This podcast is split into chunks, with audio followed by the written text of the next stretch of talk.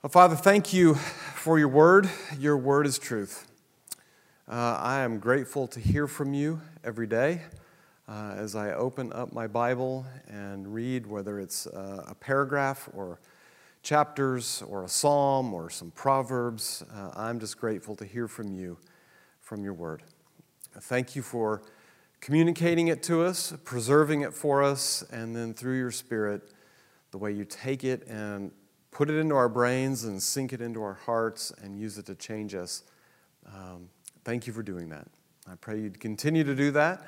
Praying for the best Easter we've ever had here at Christ Chapel. Uh, we're praying for not just a record number of people, but we're praying for uh, the largest number of, of unbelievers who trust Jesus uh, this Easter than we've ever had before. And so that's your work, and we're asking you to do that, please. Uh, make a fantastic Easter, uh, not only for us, but all around the world, for your people. We love you and we thank you and pray for your presence with us tonight. You are welcome. Please come. Please join us. Uh, please teach us. And we ask for that in Jesus' name. Amen. Okay. Yeah, good. Uh, you know, it's funny. I hope you got to hear Ted's message today. If you didn't, get a DVD or a CD. And I thought, um, how coincidental uh, what he talked about a little bit, little tiny bit, and what I'm going to talk about. It's, it's been my privilege.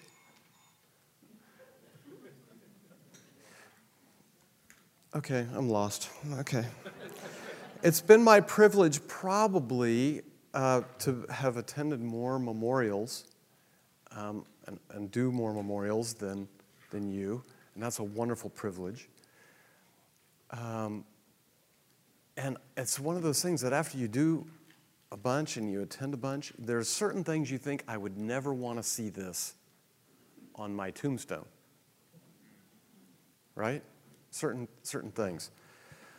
So, the one thing I never would want to see on my tombstone is this he got bored with his faith. Would you want that written on your tombstone?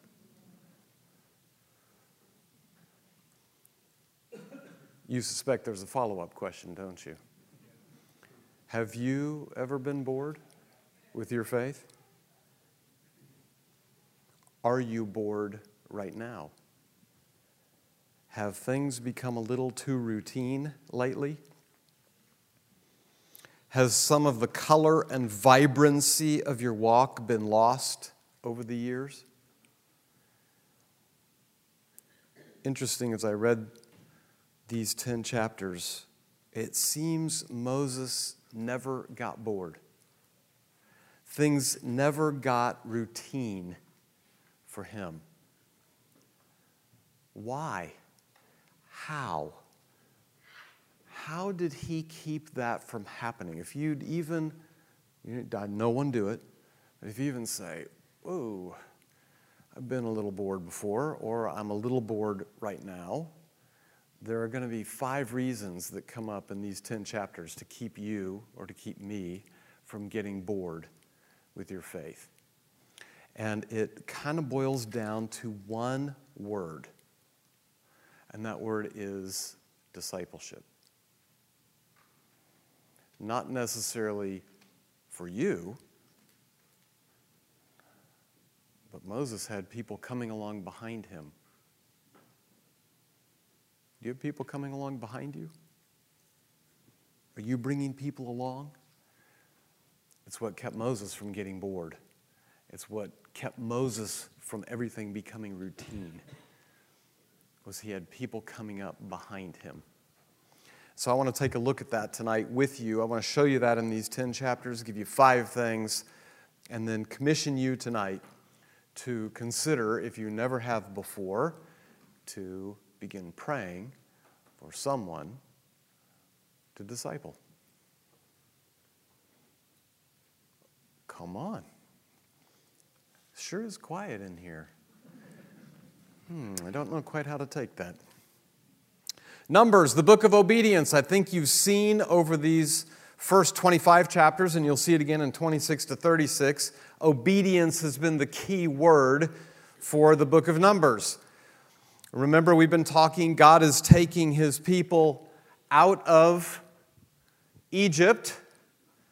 Remember in Genesis, Exodus, he made a promise to them I've got an inheritance reserved for you. I'm going to take you out of Egypt. Under Joshua, they began to possess that inheritance. This is the place that we're going to experience God's best. But in between is the book of Numbers. It's where they were tested, and it's where the first generation, the second generation is warned because the first generation did not obey and therefore wasted their lives and wandered the wilderness. And so Moses, God through Moses, is reminding us, warning us, hey, don't let this happen to you. And so Moses is moving the children of Israel from Egypt. He moved them to Kadesh Barnea. Things didn't go so well there. They wander the desert. 40 years later, they come back, and we're picking up the story in chapter 26, where we're with the second generation, and we see the second census. The first census was of the first generation. The second census is the second generation. I know that's clever, isn't it? First census, first generation. Second census, second generation. And so Moses begins teaching the second generation about moving in and claiming their inheritance. Pursue it, possess it, take it. God's given it to you. He wants you to have it. Step into it. Come on. Your parents didn't want it. So here we go. So he's teaching the second generation this. Three big parts of the book of Numbers that we've covered. The first generation was ordered by the covenant, and Moses was trying to prepare them for victory and to live on mission. The first generation was tested, they failed, and they endured God's discipline, and they wound up wandering the desert. And the second generation comes on the scene, and they're preparing to settle in Canaan. Moses exhorts them to victory and to live on mission, just like their parents. Moses is such an exemplary guy uh, in so many different ways. Uh, I, I love studying Moses, and that's where I go back and I said, This is not on Moses' tombstone, although I know he doesn't have a tombstone. I got it. Moses never got bored with his faith. He just never got bored because of what he's leaving behind. He's leaving behind men and women, the second generation, who could be counted on to pursue God's purpose in their generation. He was leaving behind men and women who were aware of and eager to possess their inheritance.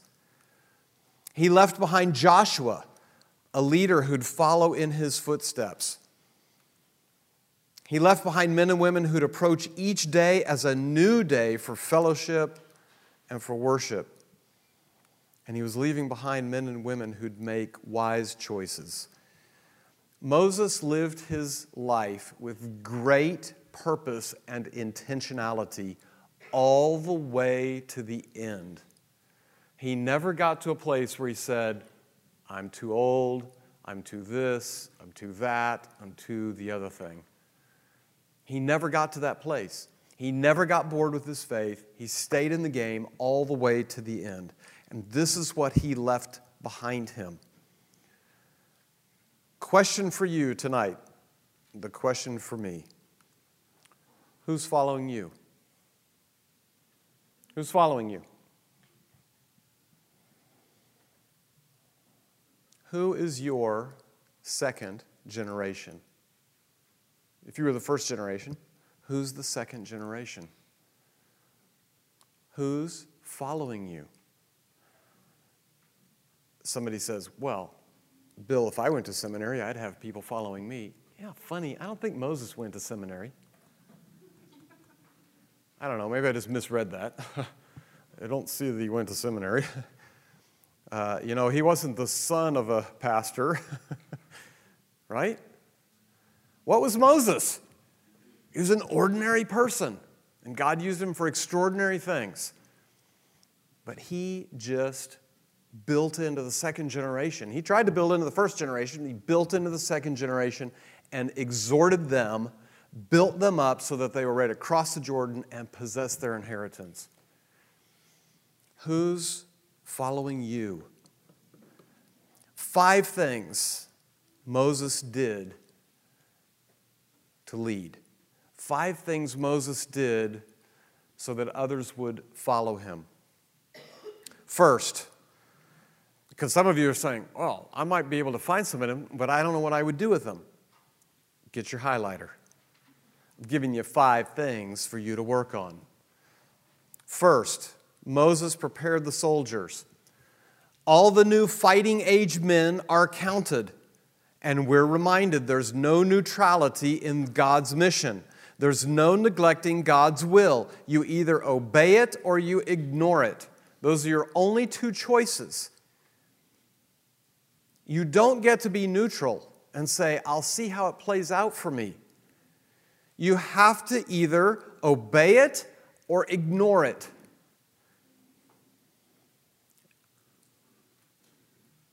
He reminds the people that God's mission and expectations are take Canaan. The mission and objectives haven't changed from the second generation to the first generation. There's territory to gain and an enemy to fight. So Moses says, Take your place and serve, be counted on for battle. God's will is still the same for the second generation. I'm going to count, I need to be able to count on you, and we're going in to take what God has promised us. He prepared the soldiers. Remember, he counted them in chapter 26 and I know what you did. But uh, there's a lot of interesting things in here. Yes, you're laughing. I know you. I know you. Did you notice that there's not very much difference between the second generation and the first when you look at the totals? It's not amazing. God repopulated basically what they had. If full strength was what they came out of Egypt, they were right there, ready to do it again.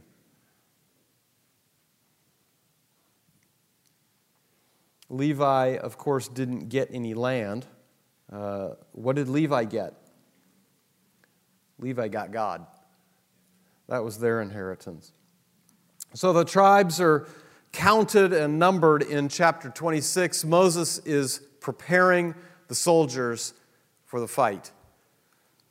As you look behind you, are there younger soldiers following you who can be counted on to advance God's purpose in their generation. If you had someone, would they be someone who could be counted on to advance God's purpose in their generation? Second, the daughters of Zelophehad. Did you love that? And Joshua is chosen to lead. So he points in 26 and 27, he's pointing them toward their inheritance, and it goes on even later when they're getting land allocated to them. That each tribe would receive an inheritance based on its size, except for the Levites. The Levites' inheritance was God and 48 cities scattered throughout the promised land a family's inheritance wouldn't be jeopardized if they didn't have sons to receive it, which was, other than this, absolutely unheard of and unknown in the ancient Near East at this time. For a woman to receive property as an equal was unknown, unheard of in the ancient Near East, except from our God in Israel. God rewards faith and desire for His word, and that's what those daughters had. They had faith and desire for God to keep His word, and they wanted their inheritance. And God says, I'm pretty pleased with that. They get it. He pointed all of those people to their inheritance. Here's a, a nice colored map of where the different tribes received their inheritance. Judah received the most. Why? Because they had the largest, um, the largest number. Simeon was within the boundaries of Judah because Judah's was so large. We've got the two and a half tribes on the east, we've got the rest of the ones on the west. We'll see a very horrible thing in the book of uh, Judges. Dan decides they don't want this anymore and they go up here. You ever wonder why that's called Dan? Because they go marching up there because they don't like this. Oh, Sorry, more lessons, but that'll come along in the book of Judges. I don't want what God has to give me. I'm going to go find my own stuff. Gee, not ever really a good idea. That'll come up in the book of Judges. Dan is going to leave home and go look for something that he thinks he deserved that he didn't get. So there's different tribal allotments given to the different tribes depending on the lot and the size of their tribe. So, question as you look behind you, are there younger men and women who are following you, who are aware of and eager to possess their spiritual inheritance? What's the first thing you have to teach these people following you? That they have an inheritance. God has a plan for them, He has a plan for this generation. And we are calling them to be men and women who can be counted on to take that. What's the second thing we're going to teach them? Wait, stop. How, because how many disciples, you got somebody who's following you, what's the first thing they want to know? Where are you leading me?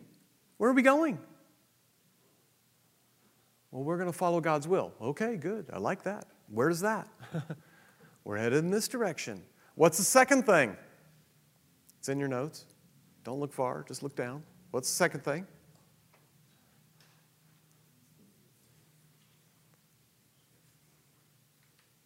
What was thing number two? Thing number one, right, was be counted on. What was number two?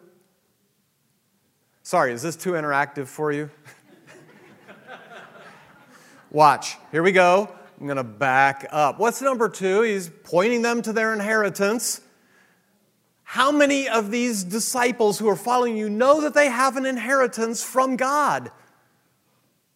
How many of you, sometimes, if you're new to this class, you went, I did not know I had, I mean, I thought I, I inherited heaven in Christ, but other than that, I didn't know what I had. How many don't know what they have in Christ? I'll say a lot. You've got men and women, hopefully, who are following you. You're saying, This is the direction we're going, and this is your inheritance.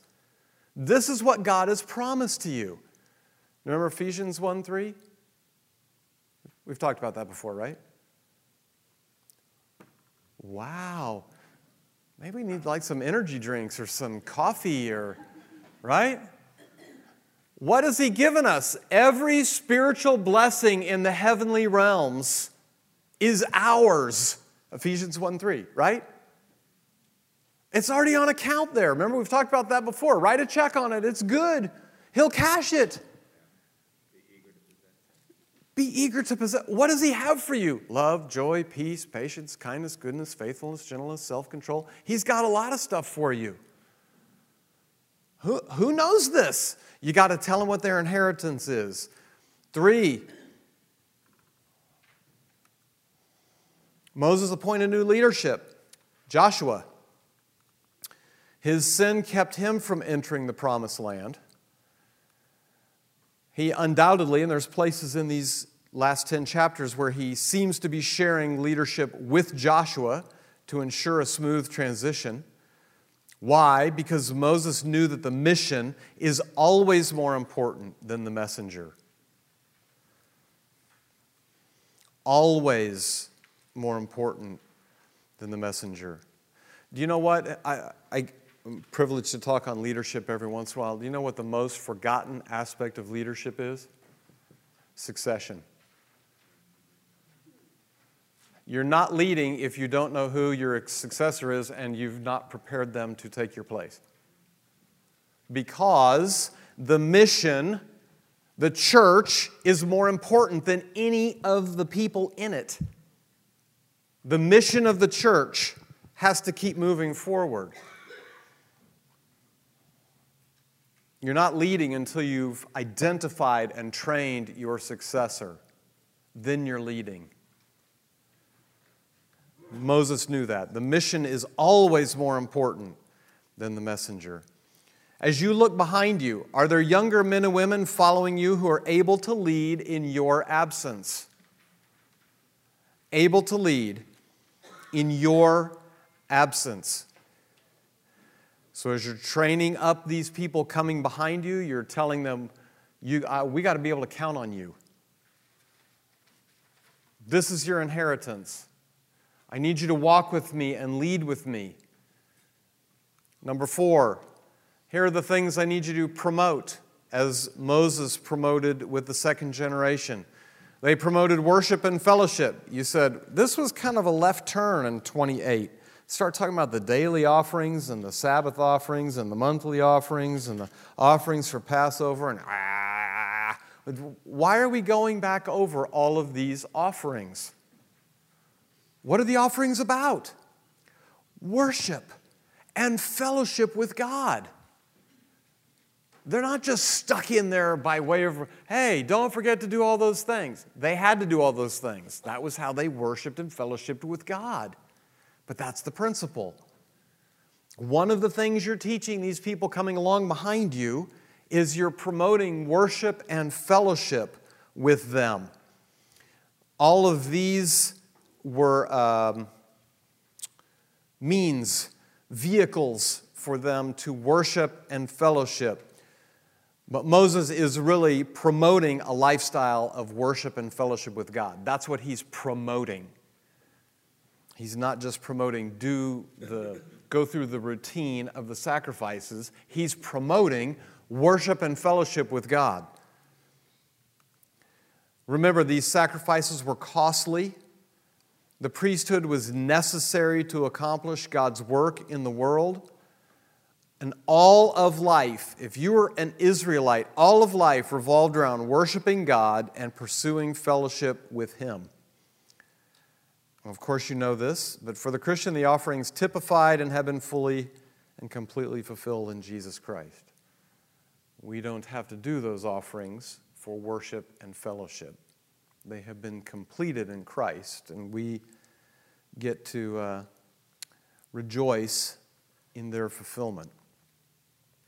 But Moses is promoting worship and fellowship. As you look behind you, are there younger men and women following you who see each day as a new day to worship God and fellowship with Him? Do they see each new day as a new day to worship God and fellowship with Him? Who has to learn that lesson first?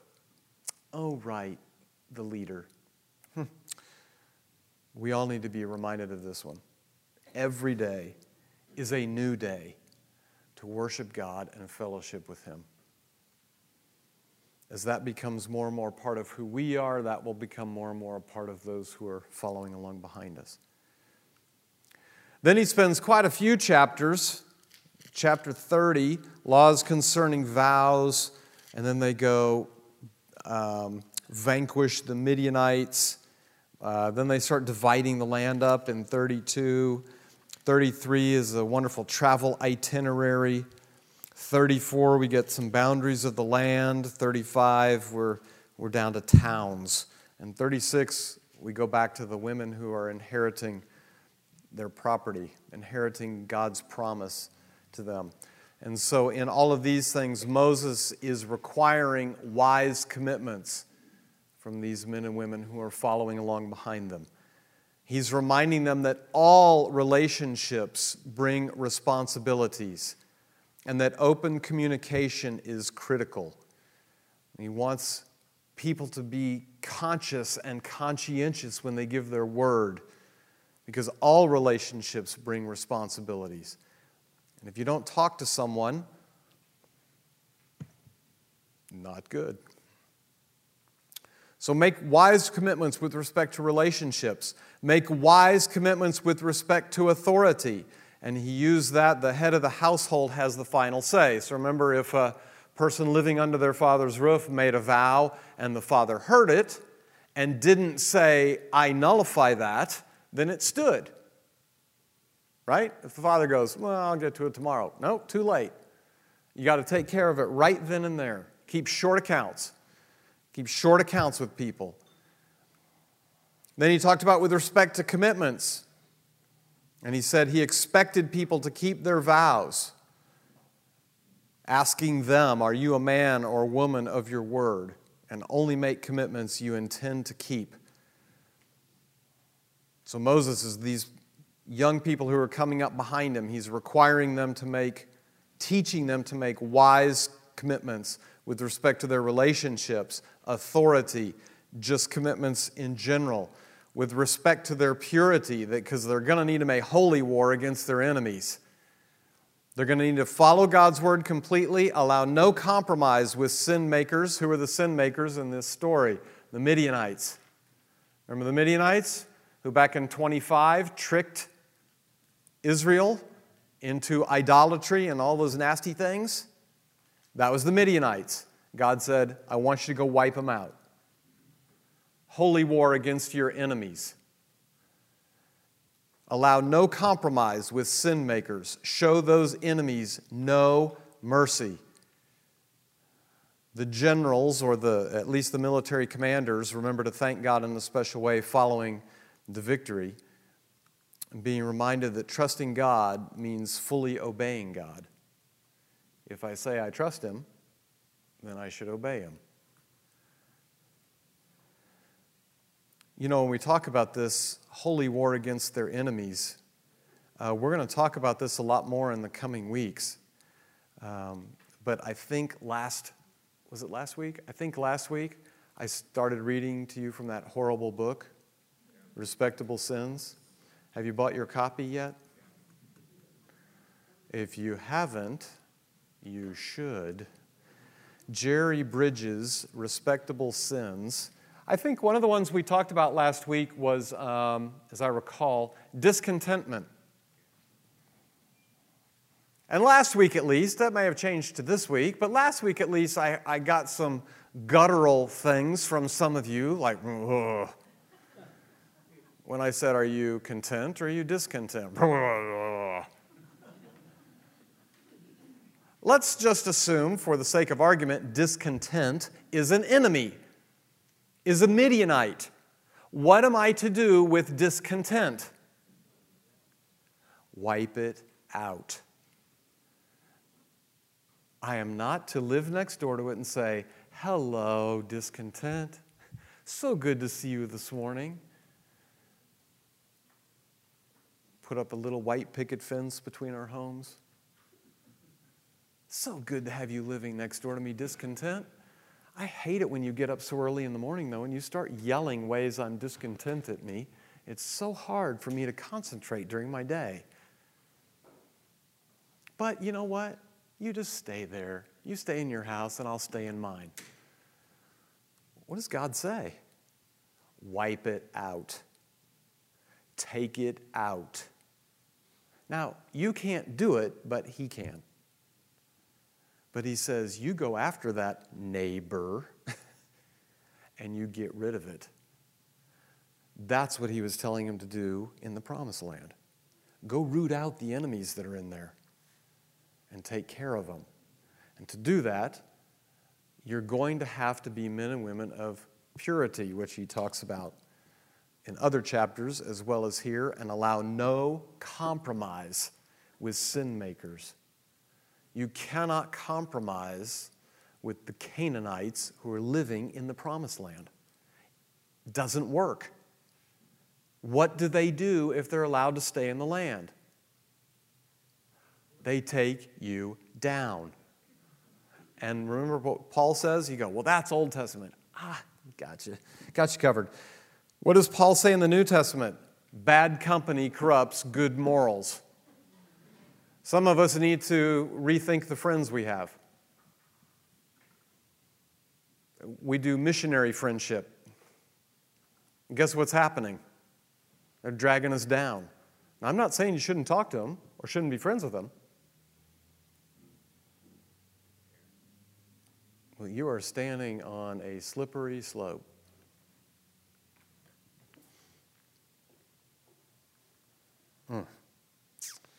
I have a story, but I don't want to tell it, so we're not going to tell it. Okay, I'll tell it. well, I can't remember what I've told you before. There was a, a, a, young woman at the rocket factory. I'm sure I've told you this one before, and she had her, her heart got ahead of her head. She was a, a young Christian. She, she fell in love with a guy, and she wanted to marry him. Right? I've told you this story. Yeah, no? Okay. She, so she falls in love with him, and she came and asked me and, and one other Christian guy, probably because we were so old. She came up and said, You know, what do you think? And I said, Is he a, a believer? And she said, uh, Well, no, but I'm really hopeful. And I said, ah, Gosh, the Bible says, the bill doesn't say, the Bible says, don't be unequally yoked. So if you're a believer, don't get yoked to an unbeliever. She said, What are you saying that I should do? And I said, I think if you want to follow the Bible, you're going to have to decide to break it off. So a couple weeks go by. I'm sure she was praying a lot. And she came in one day and she said, I broke it off. Hardest thing I've ever had to do in my whole entire life. I broke it off. Like, oh my gosh, I'm so proud of you and way to go that honors God and you know he's going to provide for you. And it wasn't more than a month. And can you believe it? This guy had a miraculous conversion. They were married within another couple of months. And after about six months huh he says to her one day you know Fine with me if you want to go to church. I really don't want to go anymore. And so um, I'm not. I'm not going to church anymore. Not even sure where I'm at with this whole Jesus thing. But if it's good for you, you just pursue it. Love you, honey. Glad we're married.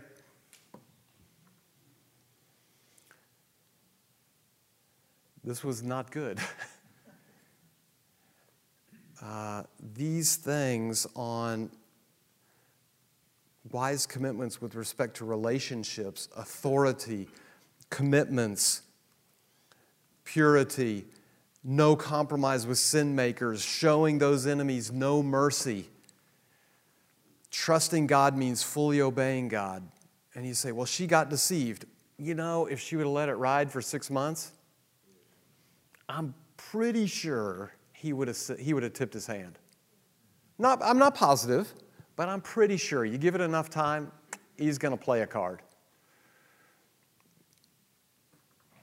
It's rugged. It's rugged. This is real life stuff. And he says, I want you to make wise commitments. And a lot of times that's going to require no compromise and obeying me when that's the last thing you feel like doing. It's going to include trusting God's path. Right? Chapter 33. What was God's path? Look at this. There's a lot of different little places they went to and camped for periods of time. But that was God's will for their life. He took them to places that probably, if you would have asked them at the time, they would have said, You know, we don't know why we're here, and we frankly don't want to be here. That didn't matter. These stops were God's will for their life. Those circumstances change. He was always faithful. The hardships arise. He is faithful. Though leadership changes, He is faithful. Though we are many times unfaithful to Him, He is still faithful to us. And remember, the walk of faith seldom goes around difficulties. Instead, it most often goes through them. Their path led them through enemies, through deserts, through hunger, through thirst, through all these kinds of things. And they were smack dab in the middle of God's will.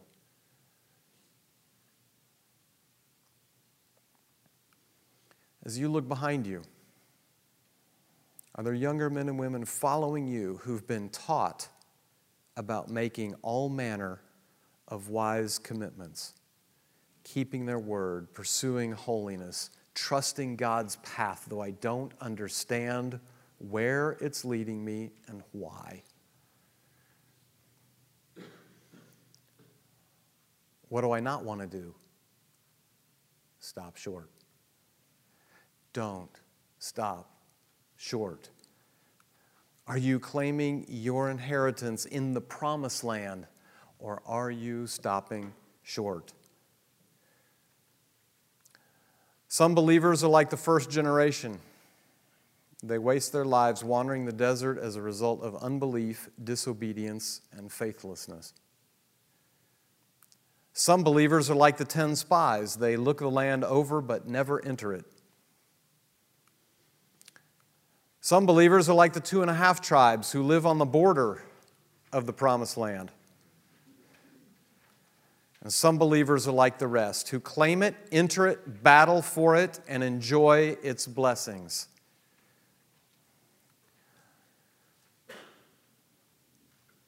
What is your inheritance? Every believer has a, a, an inheritance of a general nature. First, Romans 8 29.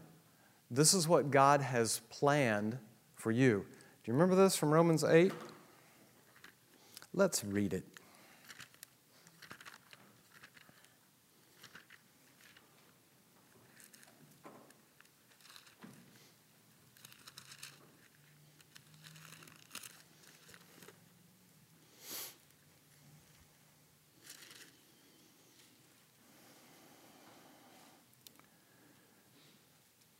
Let's see, where's that? 29. So I want to start with uh, verse 20, you know, verse 28 is probably one you have memorized, right? 828. And we know that God causes everything to work together for the good of those who love him and are called according to his purpose, right? You probably have that memorized. Before I go on, do you believe it?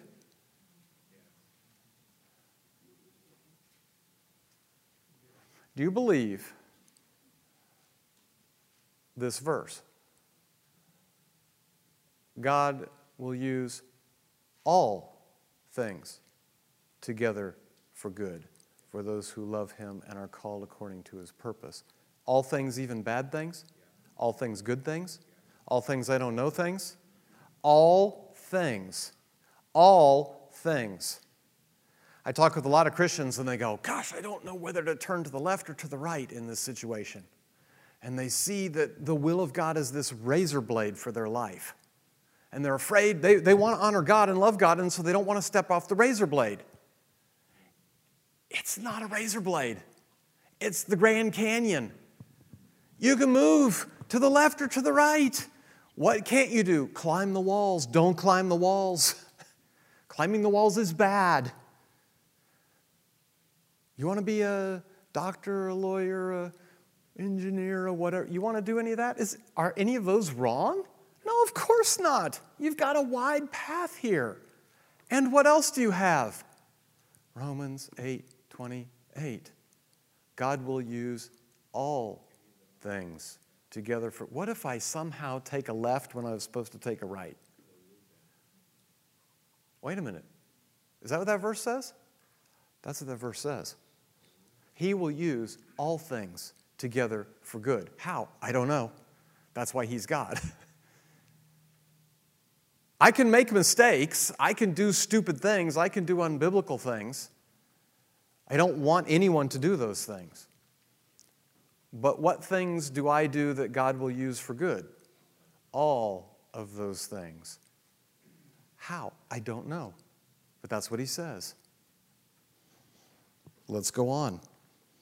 Verse 29 For God knew his people in advance, and he chose them to become like his son, so that his son would be the firstborn among many brothers and sisters. And having chosen them, he called them to come to him. And having called them, he gave them right standing with himself. And having, having given them right standing, he gave them his glory. Do you understand the package deal that Paul has just described to you? He chose you before the foundations of the world. When He chose you, He says, All I want for you is to become like my Son. I want you to become like my Son. I've given you right standing with myself, having given me, having, having given me right standing, He says, and I've already given you my glory. Now, I don't have it yet, but in God's mind, it's a done deal. There's a package that comes with your salvation. Your eventual glorification with the Lord is as done and certain as you and I are sitting here right now. It's not in question, it's already been accounted for in heaven. When we get there and He says, Here, I've got some things for you, we're going to go, Are you kidding me? Bill, this is just what I told you I was going to do. I'm just fulfilling what I promised you. He promises us this right here. That's why when Ted was talking about this morning, that if you're outside of Christ, you have reason to fear death. If you're in Christ, I don't know what the doorway looks like, so that's a little scary. I'm not scared of what's on the other side. What's on the other side is amazing. Not because of what I get, but because who I get to be with who's given all this stuff to me. God chose me to become like Jesus. Ephesians 1 3, He's given me every spiritual blessing in the heavenly realm. Which spiritual blessings? Every. Did He hold some back? Every spiritual blessing in the heavenly realms is already on account in the vault with my name as a cosigner on the account. Do I know that? Do I want that? If I want that, how do I get that? First, I have to ask What is God like? What does He reward? Faith, desire for His word, desire for His promises to come true. He's given me the fruit of His Spirit. It doesn't say the fruit of Bill, it says the fruit of the Spirit. Not the fruit of Bill, the fruit of the Spirit. The Spirit of God lives in me. Whose fruit is it? I'll guarantee you it's not mine. It's the Holy Spirit's fruit. In faith, I have to say, Holy Spirit, I don't really love that person right there, but you do. And so, would you love that person through me like you can do? Because I don't love them, but I know you do, and I am willing to be used. Will you love them through me? And let Him do that. You understand what I'm saying? No? We'll keep working on it. Okay? Everybody gets a general inheritance. Guess what? God has also picked a specific inheritance for you, custom designed for you. You are his masterpiece, Ephesians 2:10. He created us in advance for us to do good works which he or good works which he'd prepared in advance for us to do or in advance for us to walk in them like in the promised land. I'm supposed to walk in my unique inheritance. I think I've said this to you before. Psalm 139. This is a pretty Bible literate group. Psalm 139. Remember David's, uh, he knit me together in my mother's womb? Psalm 139. What choices was I given in my mother's womb for how I was born? Zero. Zero. My second birth, I trust Christ, I am born again. It says in 1 Corinthians 12 that the Spirit of God decides who gets what spiritual gift. What vote did I get in my second birth? None. But God gave me at least one spiritual gift. Why? Because I'm His masterpiece and He has something for me to do. What do I have to do? Get on a discovery journey and try to figure out who God's made me to be and what He's asked me to do. And it'll be in that place that I find the maximum fulfillment and fruitfulness for Him. Everybody who went to seminary thought they should be the preacher. I'm not down on those guys and gals. I mean, whatever. I'm, I'm not God. But I'm pretty sure there's not enough churches for you all to be that guy. Some of you aren't going to be that guy. But some of you have to be that guy because of something going on inside you. You understand what I'm saying now? What do they need to do? They need to be who God made them to be, and they need to get after that thing 110% because that's where they're going to find fruitfulness and fulfillment. Not in, I got to be this because, because, because. I hope that makes sense to you. I don't want you looking for, I've got to be this or I've got to do that for God. What has He made you to be and do? Then go do that. We're a permission giving church. You're going to come to me and say, I think I should. Okay, woohoo. What do you need from me? Go get them.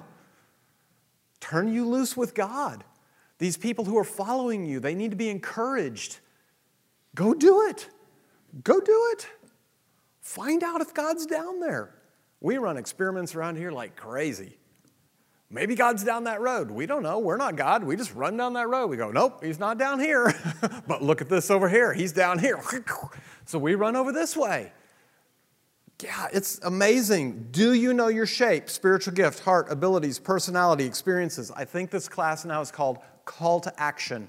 It used to be called Shape, but now it's Shape, but we're emphasizing the fact that you need to go and do something with this. So, Shape. If you'd like to do that, send me an email. I think that goes to Lance Cashin. Lance is my local outreach guy, and part of local outreach is you and me inside the walls of the church. So, I think it's called Call to Action. Send me an email, I'll put you in touch with Lance. You need to go through your shape. It's all online these days, and so you can do that. But those people who are you're bringing along behind you, guess what you need to do with them? Shape. Because they've never heard this before.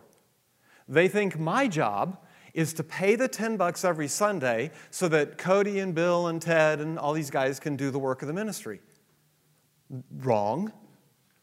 What's my job? Ephesians chapter 4 to equip the lay people to do the work of the ministry. It's not to do it, it's to equip you to do it. But if you don't even know you're supposed to do it, we got a big problem. So, all these men and women who are following along behind you, you learn your shape and you help them learn their shape. It's just one of the things you do possess your inheritance. Are you living it out? Where do you sense He's calling you to serve? General inheritance and specific inheritance.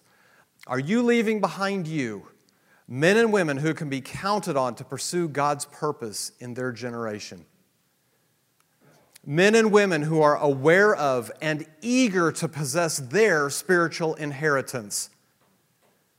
Leaders who will follow in your footsteps men and women who will approach each day as a new day for worship and fellowship, and men and women who will make wise commitments with their mouths, their bodies, and their paths. Do you think if you had someone tomorrow, you would know how to get started? Nod your head like this. I could get started. Very good. You can begin tomorrow. Pray for someone same gender to disciple. Time, make it a priority in your schedule. Truth, use the Word of God. Transparency, share your life with them. Transformation, God will bring about life change in His way and on His timetable as you just do life together. Don't stop short. Possess your inheritance. For those of you who said in your spirit, I would never want to have, he got bored with his faith written on my tombstone. And right now, in the honesty of your own spirit, and the covers are right up here, and all the lights are out tonight, and you say to yourself, I've grown a little bored. Things are a little stale. Things are a little routine. Do you know why? You need someone to lead and someone to follow. And you invest your life in them, one, or them, plural. And I'll only guarantee you one thing you won't be bored. You will be put to work in the same way God used Moses for 40 years. And the legacy Moses left behind is unreal. Even if your legacy is only one person. Way to go. Who is following you? Five things to begin working with them as you begin walking with them. For next week, we're not meeting. Two weeks, read Deuteronomy. Just a few chapters, four short sermons by Moses. You'll do it. Let me pray for us. Father, thank you for your word. Thank you for the truth of it. Thank you for reminding us uh, what we need to be doing. Uh, for some of us, we uh, have just hit a place where we need someone. Uh, it even sounds weird, but we, we need someone who would follow us. And I just remind each of those people tonight that Paul said the same thing in 1 Corinthians chapter 11 verse 1 where he says, "Follow my example to others as I follow the example of Christ." And I pray for the people in this room and the people who hear us on audio that they would begin praying for someone who would say, I want to follow you because I see you are trying to follow Christ. And these five things would get each of my brothers and sisters started down that road and would reawaken and re enliven and add color back into their faith walk that might not be there right now uh, because this is why you've put us here is to make other followers and so, would you help us to do that? Uh, we confess to you we're weak and feeble and frail. Uh, we don't have much confidence in ourselves, and gladly we don't need to. Uh, you have great confidence in us, and your Holy Spirit in us will get it done. So, help us to trust you and to obey you tonight and this week, and from this point on. May give us eyes to see and ears to hear someone who wants to follow someone like us. And pray for this, please, for all of us tonight. In Jesus' name, amen.